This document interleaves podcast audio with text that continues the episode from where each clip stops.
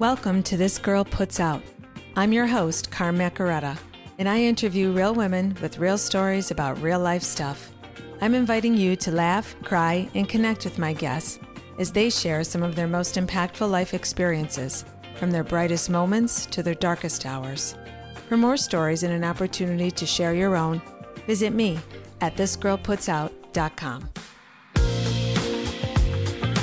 Welcome, everyone, to another episode of This Girl Puts Out. Thank you so much for joining me and sticking with me on this journey of mine. I have a very special guest I'd like to share with you today. Her name is Melinda Chene, and she is going to share her personal story with us as well as offer some expert insight because she is a professional into some important topics for women. We're going to talk about self care, trauma, and feminism. She's also going to tell us about her unique framework for helping women reclaim self love and self trust, as well as some of her upcoming projects. So, Melinda is a licensed psychologist. She is a trauma informed yoga teacher, which I had no idea existed. Um, and she is the creator of Badass Self Care, a feminist framework of self care. Melinda earned her doctorate in counseling and school psychology from the University of Buffalo, where she studied the mind body connection and its impact on the healing process. After graduate school, she started Tree of Life Yoga Studio, and she went on to found Living Wellness of Niagara, a holistic health center in her hometown of Niagara Falls, New York. So, good morning, Melinda, and thank you for being with us today. Hi, Carm. Thank you so much for having me. I'm really excited to be here. Awesome. I want to read a few more of your accolades. Melinda's first book is called My Sacred Pause Daily Reflections on Looking Within, Loving Who You Are, and Living Out Loud. It is a collection of essays. It's designed to inspire busy women to pause and take a few minutes for themselves each day. Her second book, Badass Self Care, is a six month guided journey into reclaiming self love and self trust. Through her private practice as a therapist, books, and online course offerings, Melinda works with sensitive, empathetic women. I'm sorry, that's empathic women who are ready to move beyond exhaustion and overwhelm and into the space of self care prioritizing their own needs. And I'm going to tell you all about how to get in touch with Melinda at the end of our podcast. But um, welcome again. And I'm so happy that you're here today to inform us and share your story. There's just so much value in everything that we're talking about today and sharing sharing your personal story as well. So, with gratitude, we're going to begin Melinda. And um, we're going to start at the beginning. Tell us a little bit about growing up and what that was like for you, um, you know, and the values and beliefs you were raised with. Sure, sure. Thank you, Carm. Yeah, so I grew up locally, right in the Wheatfield area with my parents and brother and sister. Um, we had a nice big backyard with trails and a pond and we spent a lot of time playing outside, swimming in our pool. Um, I just love to be in nature. That's something that's still true for me today. My mom was a science teacher, and we had all kinds of pets, uh, not just cats and dogs, but fish and snakes. And um, I have all these pictures of me when I was a kid with like a boa constrictor around my neck, and it was it was a unique uh, growing up experience and really cool. Um, I still have that that love of animals. I don't still have that love of snakes, but I did when I was younger. My mom, uh, I mentioned she was a science teacher. She actually was finishing college during my childhood and my adolescence. So I was definitely raised with that belief that education is very important yeah, just thinking about we weren't raised with specific religious beliefs, but again, my mom really emphasized just the importance of being kind to others, of being a good person. So I can definitely see how a lot of what I enjoyed as a kid has carried over into my adulthood in terms of nature and animals and reading and writing. Um, so you you did share with me in our first meeting that you do have a history of abuse as a young person. And without going into details, can you tell us how how that affected you and, and shaped you and how you you healed through that? Yes, absolutely. I'm I'm happy to share about that. Um, I think it's really important to share about actually because so often people don't. These are the kinds of things that are, are kept in the dark. So I am a survivor of childhood sexual abuse. And I also experienced domestic violence in several of my early romantic relationships. It, it affected me very deeply and really shaped my views of myself. So, as a young person, I had very low self esteem. I had this belief that something was wrong with me.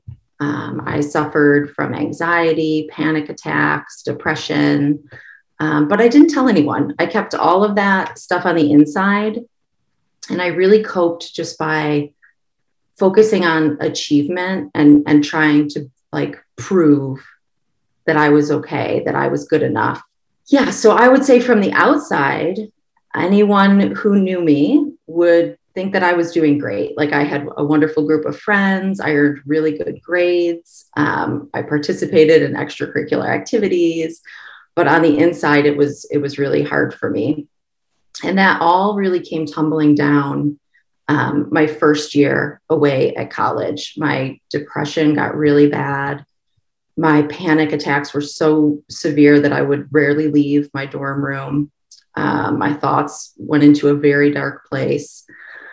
Um, and I really just thought at that time that that was going to be my life forever. Um, wow. It's a lot for yeah. a young person to carry. Yeah, it, it was a lot. And, you know, interestingly or not, I'm, I'm a believer in sort of divine intervention. When I came home from that first year of college, I learned that I was pregnant with my first daughter. And that just like flipped a switch for me. Um, I wasn't, you know, magically cured of anxiety or depression, but I had this motivation. I had this reason to live. Mm-hmm. And I had this reason really to try to thrive. Like I wanted to create a really beautiful life for my daughter. Mm-hmm. So you didn't have counseling or anything until you were an adult. Yeah, yeah. I started therapy um, right after I found out I was pregnant. Uh-huh. Um, yeah so I, right around 18 19 yeah um, so that just goes to show that you know when we don't process things and deal with them they come out eventually in some way and that's why you know talking is so important absolutely absolutely i, I know that in therapy i'll often use the analogy that you know we can put the hard things behind a wall and a lot of mm-hmm. us do that right we mm-hmm. just keep throwing stuff over that wall, but eventually, like it starts to seep out, you know. Um, that only works for so long. yeah, yeah, right, right.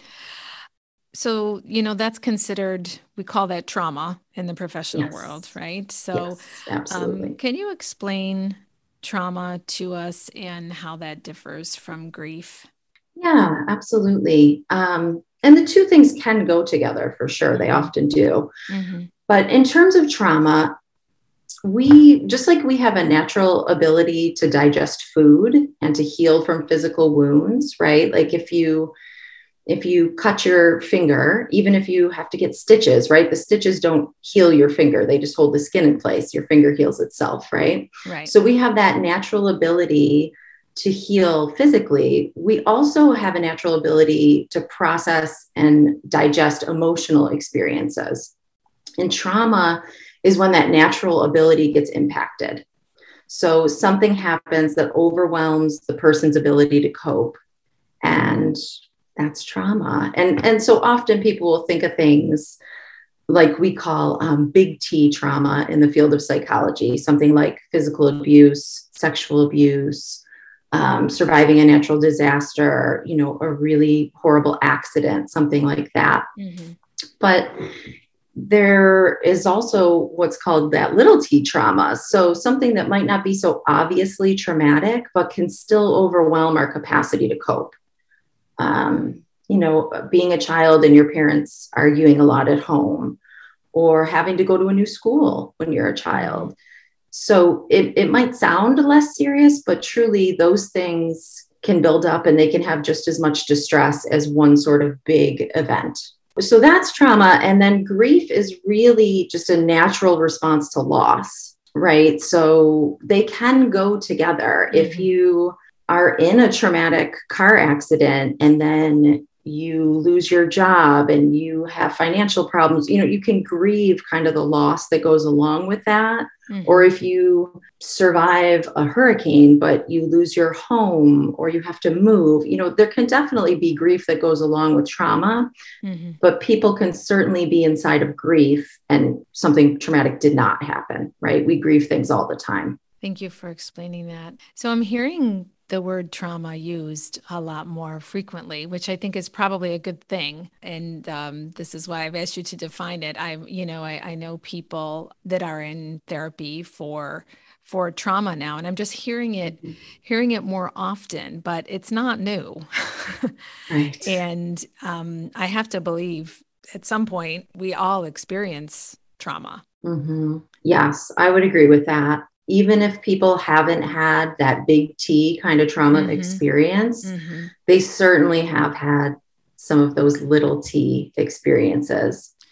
And honestly, we know from research and studies that many, many people do experience those big T traumas. Um, unfortunately, they are more common.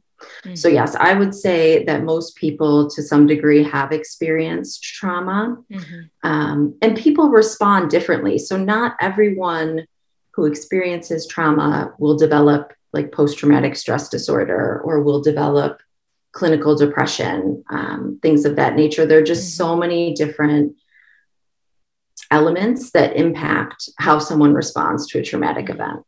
How does someone know they they have overwhelmed their system with the trauma and they're not coping how do they know they need help? Yeah. If you are struggling to function in your daily life mm-hmm. that's definitely a sign that you need help. So if it's hard to go to work or if it's hard to get out of bed or you find that you don't have interest in activities anymore you're isolating yourself things of that nature if you're having panic attacks flashbacks things like that um, but again, many people are not going to experience those very severe symptoms. And I still believe that everyone deserves help. Like, I am a big believer that therapy can be beneficial for all people because it's just really hard to be a human, right? like, yeah. especially right now. Everybody yes. needs therapy. yes. Yes. And I mean that in the best way. I, like I just I still go to therapy. I have the same therapist I've had since I was 18 years old. It's pretty cool actually and I'm just a believer that it's wonderful to have that support. It's a really unique relationship therapy. Mm-hmm. And it can be very powerful and very healing. So I think even if someone is considering, hmm, do I need some therapy or could I benefit from some therapy? It would definitely make sense to reach out yeah. and talk with a professional about that. Yeah, I agree. Um, I think people spend a lot of time getting lost in the is this really a problem? You know, they yes. they they question whether or not they're just messed up or they should be able to get through this on their own or you know they question whether or not it's even an issue sometimes and that prevents them from from reaching out for help but you're right nothing nothing lost if you reach out and then find that you know you have processed something and you are coping well and you are okay so can we can you tell us about some of the the novel treatments for trauma? Um, I've heard about this eye movement thing. Um, mm-hmm. Yeah, so I'm interested in in hearing about some trauma treatment. Absolutely. Yes. So, what you're referring to is called EMDR, eye movement desensitization and reprocessing. So, it's a very specific and very effective treatment for trauma the eye movement piece is that you literally move your eyes back and forth while you are processing a traumatic memory. It's it's a wonderful form of therapy. I've had it myself. I'm certified and trained in it myself and I use it with my clients. It it addresses not only the thoughts and beliefs that we have about ourselves because of traumatic events, but the emotions connected with it, the body sensations, which is really important. We know now that just talking about traumatic things can only take us so far in our healing process. Trauma lives in the body, right? It's mm-hmm. it's stored in the body. So we need the body to be involved in the healing and EMDR is a unique um, tool because it does that. This is also why trauma informed yoga can be very helpful in healing um, for releasing that stored up trauma in the body. Mm-hmm. There are also other somatic therapies, um, things like somatic experiencing that involve just kind of tracking sensation in the body, things mm-hmm. of that nature. Yeah, so EMDR is is wonderful. You do have to see a practitioner that is specifically trained in that because it is a very intense protocol. Mm-hmm. Um, so locally, we have the Western New York EMDR network. They have a website where you can mm-hmm. search for practitioners mm-hmm. or you know you can ask someone if if you want to work with them or you're giving them a call. So that's a great tool. Wow, so interesting, but you're right. If you're not connecting the mind with the body, you're not going to do the person justice really, right? So and I never I never even thought about, you know, the physical connection you know, I figured, okay, you're in therapy, you're talking about it, you're processing, but it makes sense. It does. So interesting. Yeah. And and talking is great and important and super helpful for lots and lots of things. But trauma is just very uniquely in the body. And we that component uh, needs to be addressed. Yeah. yeah. Well, we're going to start talking about your framework that you developed for self care called Badass Self Care. Awesome name. and, uh, but tell us about the the storm that was happening in your life that was the catalyst um, yes. that, that helped you propelled you into badass self-care thank you yes i would love to talk a little bit about that um, I believe it was 2012, and Hurricane Sandy hit uh, the East Coast over here.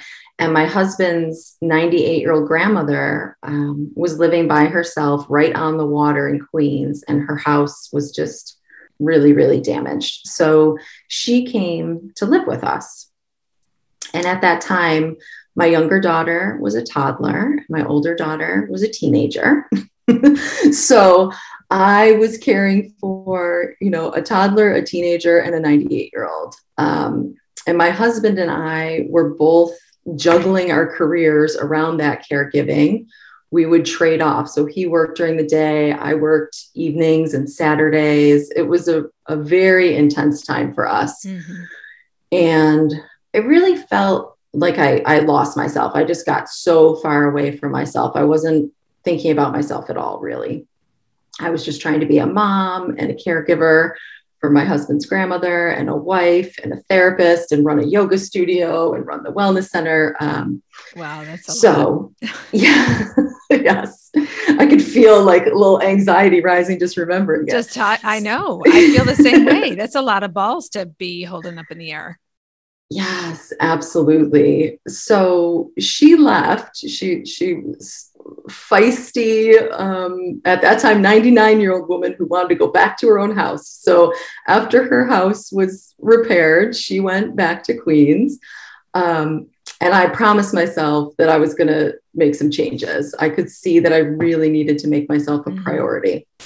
So I really came up with the term badass self care just as a promise to myself. Um, I called it that because I felt like it was a pretty radical notion to take care of myself. And I also knew I would need this like badass energy to actually show up for myself.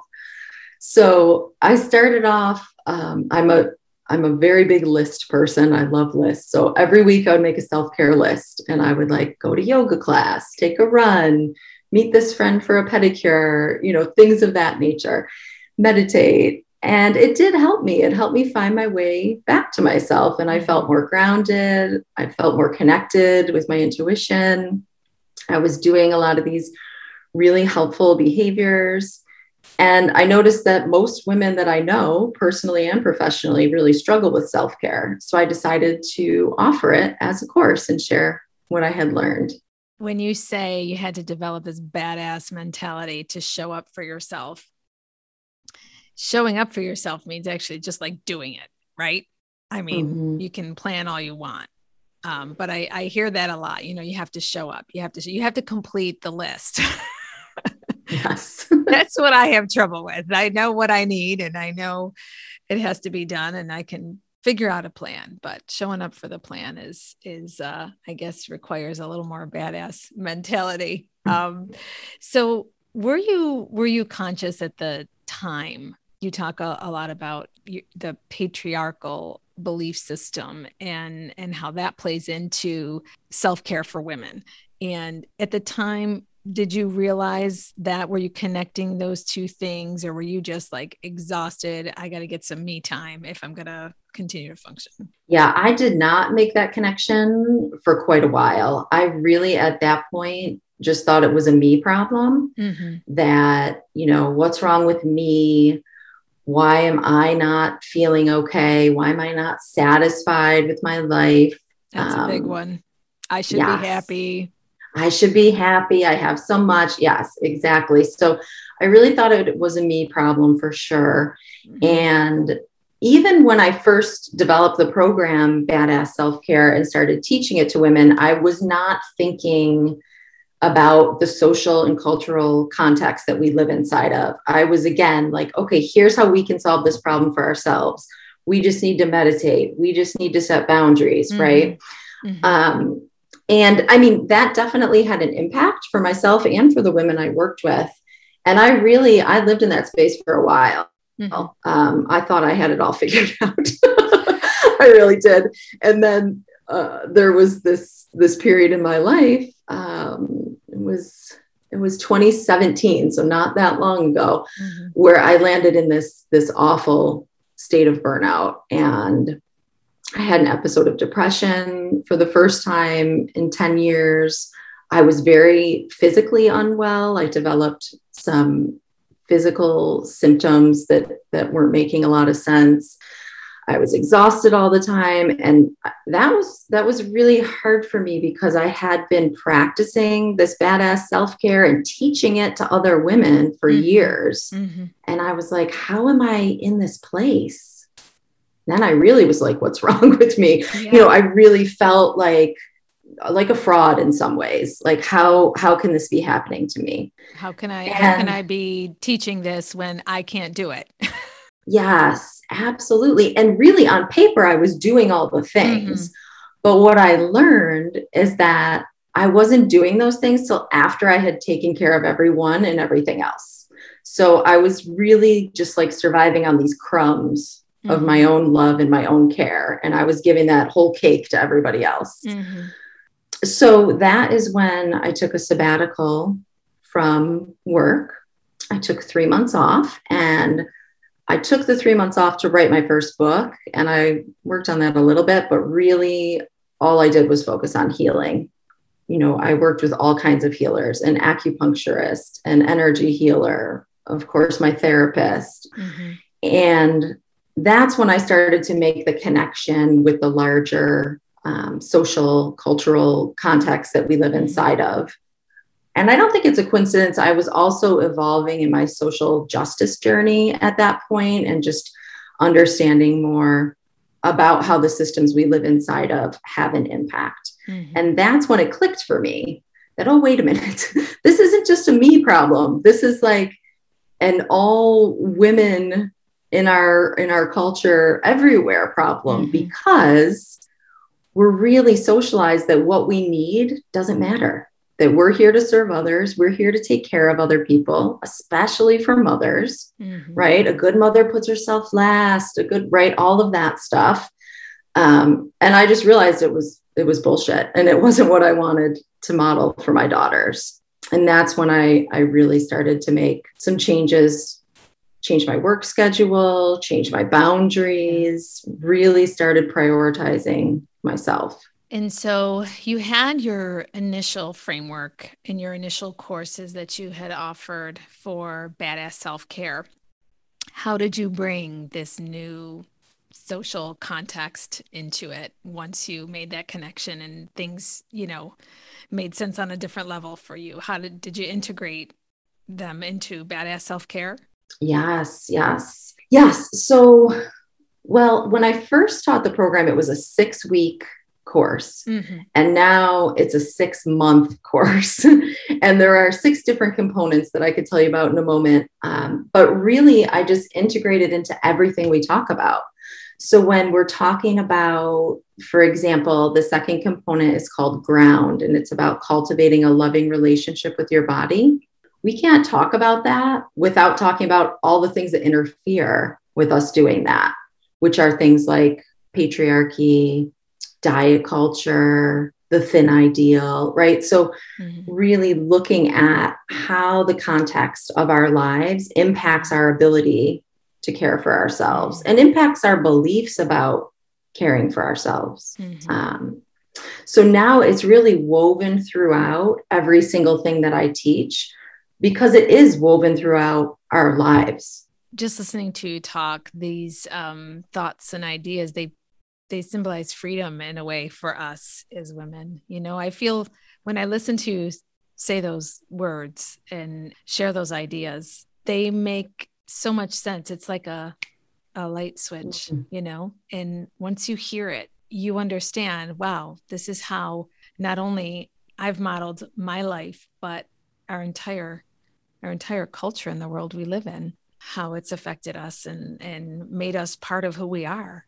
Yes. Yeah. Once you see it, you can't unsee it, right? That's right. That's right. It's it's profound. Yeah. It really is. Yeah. So back to the practice of self-care. I know, you know, we're we're talking about self-care a lot, a lot more now too, which is which is great. Maybe superficially, maybe not, but you know, a lot of people think self-care is bubble baths and, you know, a mm. night out with your girlfriends. So, how do we understand that it's not a luxury, it's a necessity. And we need to do it every day, like brushing our hair or brushing our teeth. Yeah. And I think it's really important to be clear about what self care is, right? Mm-hmm. So, unfortunately, I, I, think it's unfortunate. It's been kind of commodified, right? And and it's a thing that people sell, and and i do not want any woman to feel like self-care is another thing on her to-do list. Like that that is not that is not what i'm out here trying to promote. Um, mm-hmm. so of course i have lots to say about what self-care is. That's why i wrote an entire book about it. But if i had to sum it up um, to me it's where you are building a life where you're regularly tuned into yourself. So connected with that inner self you know what you want, you know what you need, and then you're taking steps toward that. So you can go and, and have the bubble bath and not be doing self care. And a lot of women do this. They take the bubble bath and they feel bad the whole time. They're inside of guilt. They think they should be doing something else. They're worried if people are mad at them that's not self care, right? Because right. You're beating yourself up the whole time. Right. The behaviors are important and the mindset is really important too. So you asked how can we make that more more just integrated into our daily lives? And I think the most important thing to remember is that everything we're talking about and that I talk about when I'm talking about self-care is a practice. So this is not something that you're going to like check the box and you're done. Oh, I, I love myself now. Done. Take that off the to do list, right? like just like being in a relationship with someone else, being in a relationship with yourself is an ongoing, ever evolving process. So you can start your self care journey with behaviors if you'd like. You can you can make that list like I used to do. Um, or you can you can set a goal of okay i want to write in my journal three times a week for 15 minutes a day or whatnot. Or you can start with the mindset stuff and you can think about um, you know just start to maybe notice your thoughts and see if there's a place where you can create a shift there. Even just starting with the thought of i'm learning that i deserve to take time to care for myself. Something as simple as that. Mm-hmm. Can be really helpful so you can create a new default where this is just how you live your life tuned into yourself, acknowledging what you want and need, taking steps toward it. Um, it just takes practice. You're literally like creating some new pathways in your brain, right? right. So you want to be really patient with yourself.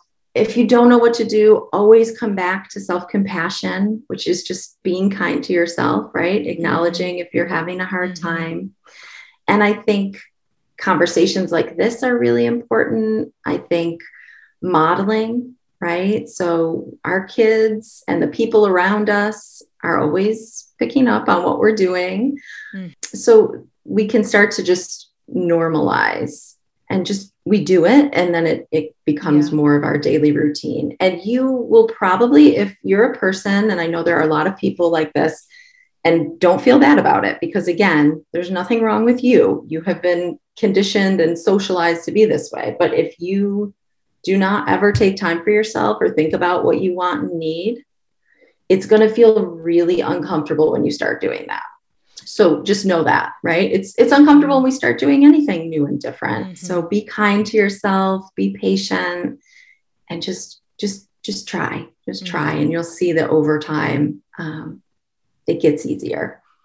I won't say that it ever, like, I still have times where I will feel a twinge of guilt about taking some time for myself or choosing myself or i'll have the thought oh my gosh i could be doing you know 10 other things right now mm-hmm. and i just notice that and then i just go on my merry way almost mm-hmm. like in meditation where you just notice your thoughts and then you you know just release them and come back to your breath or your mantra or whatever mm-hmm. i'll be like oh there i am having some guilty feelings it's okay i'm gonna you know carry on doing what feels feels right for me I love the idea of just um, being aware of your thoughts. Like start there.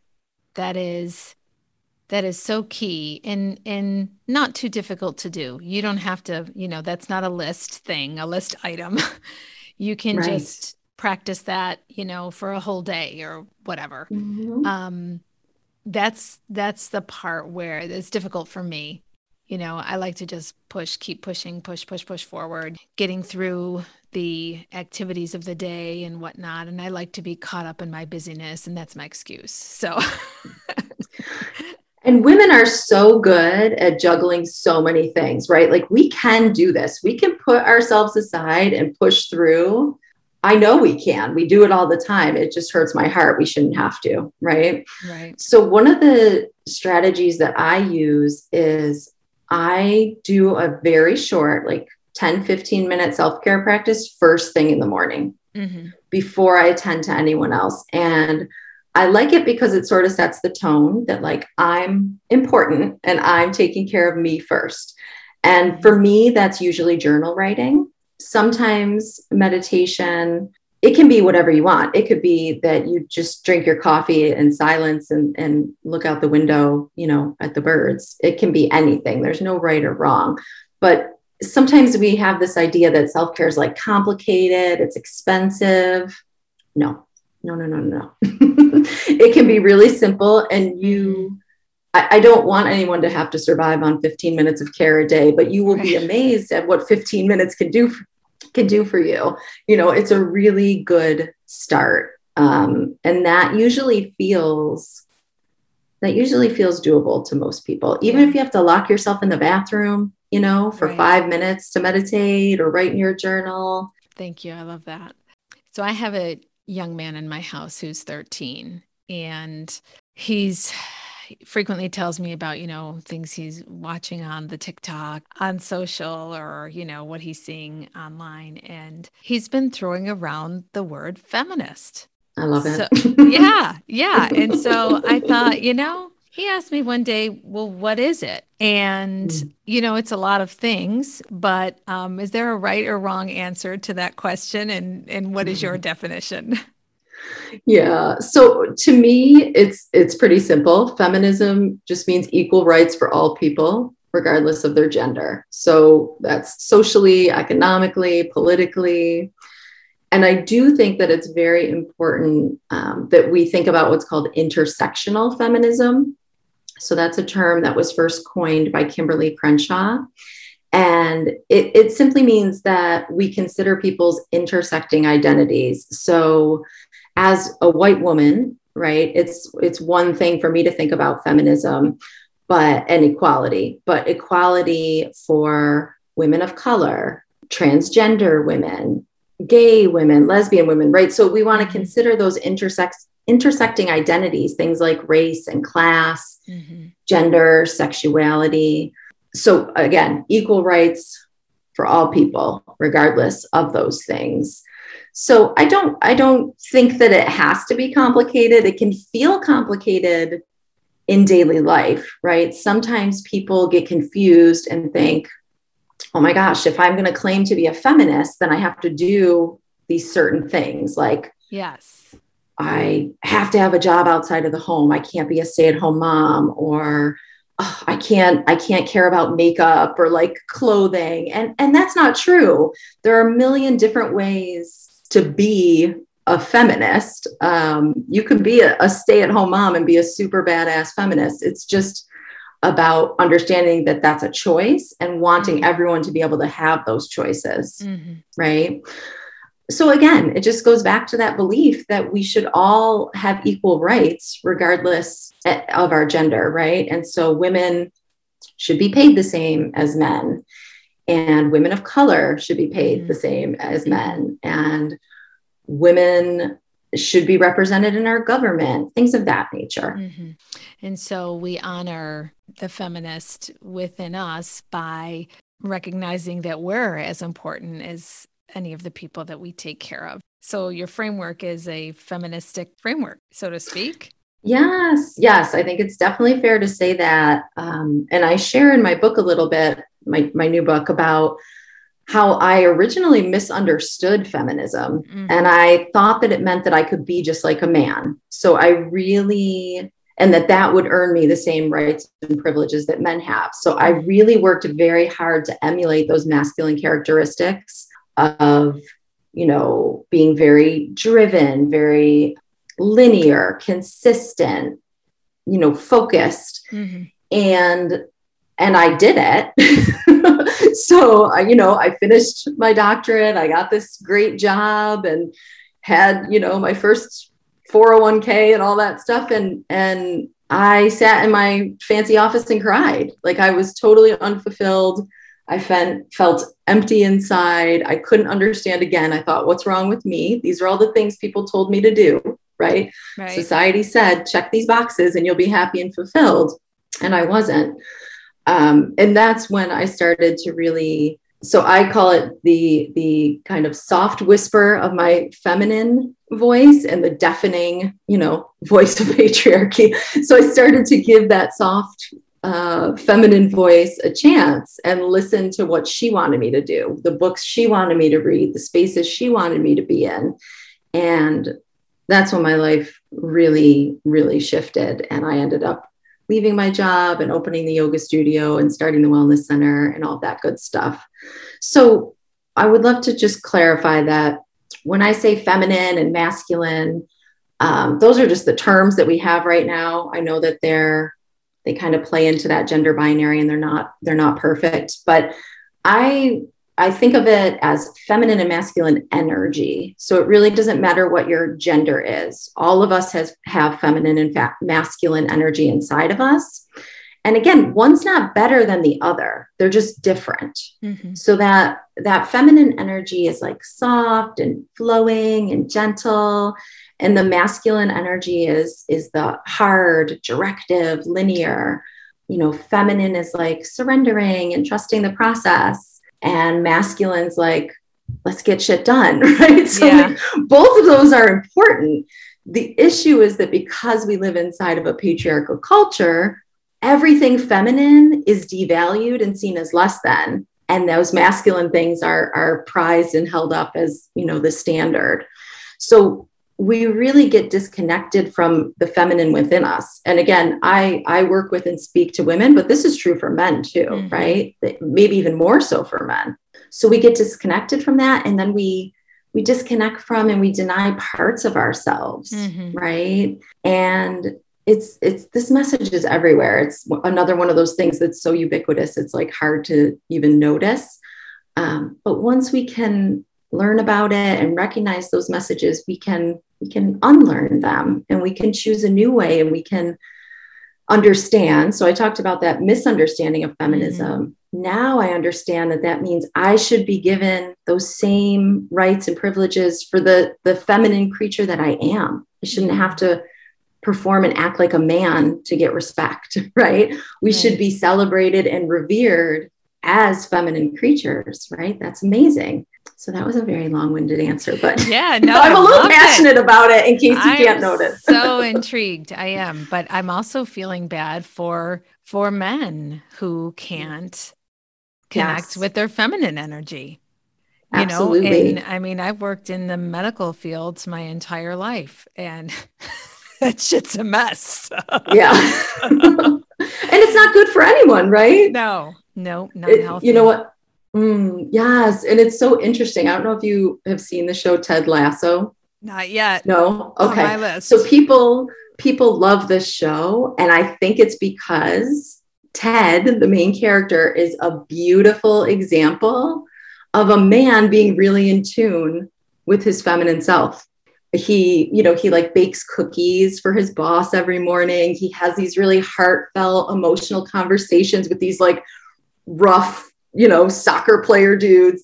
So I think people love it because they're we're we're craving it. We all we all humans are in such need of feminine energy. Like if you take a look around at our society, right? I mean, people are suffering, the earth is not being well cared for. There's just, there's addiction. There's so much. Like you can see that things are not going great with the masculine energy leading. So we all are in need of, of the healing that comes from tuning into this feminine energy. And you're right. Uh, my heart hurts for men too. Like it i can't imagine feeling like i have to walk around you know not expressing emotions and being a tough guy all day long that's why patriarchy is not good for any of us not good for men either they have power and they have resources but it's it's not good for them emotionally either clearly yes well tell us what's coming up for you you have a book coming out yes yes i'm so excited so badass self-care uh, the book is going to be available for pre orders November 1st. And I actually did this really cool project with my friend Bella of Intention Blends. She creates essential oil perfume rollers. And so there are six components of badass self care, and we created six essential oil rollers to support those components. So it's really cool. They not only smell amazing, but the scents were chosen for the properties of the plants and the flowers. So they really support what we're working on. Um, like today, I knew I was doing this podcast with you. So one of the components of badass self-care is called speak and it's about just naming what you want and using your voice and i was like i'm going to use the speak oil before my before my podcast interview oh, that's perfect yes. Yeah.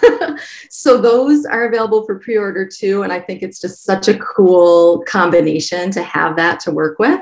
Wow. So this is this is a big deal for you. You know, you you completed the book and getting ready for release. And I'm so happy that I get to help spread the message about that. I'm going to give full information on the podcast uh, site as far as um, all of your links. One place where people can find you today after listening, they can go to your website. Yep, it's melindascime.com. And I can spell it out because Scime is not spelled how it sounds. so it's Melinda and then it's S C I M E uh, dot com. And yeah, I think that's that's the best place to find me and all my social stuff is connected there. I'm on Facebook and Instagram.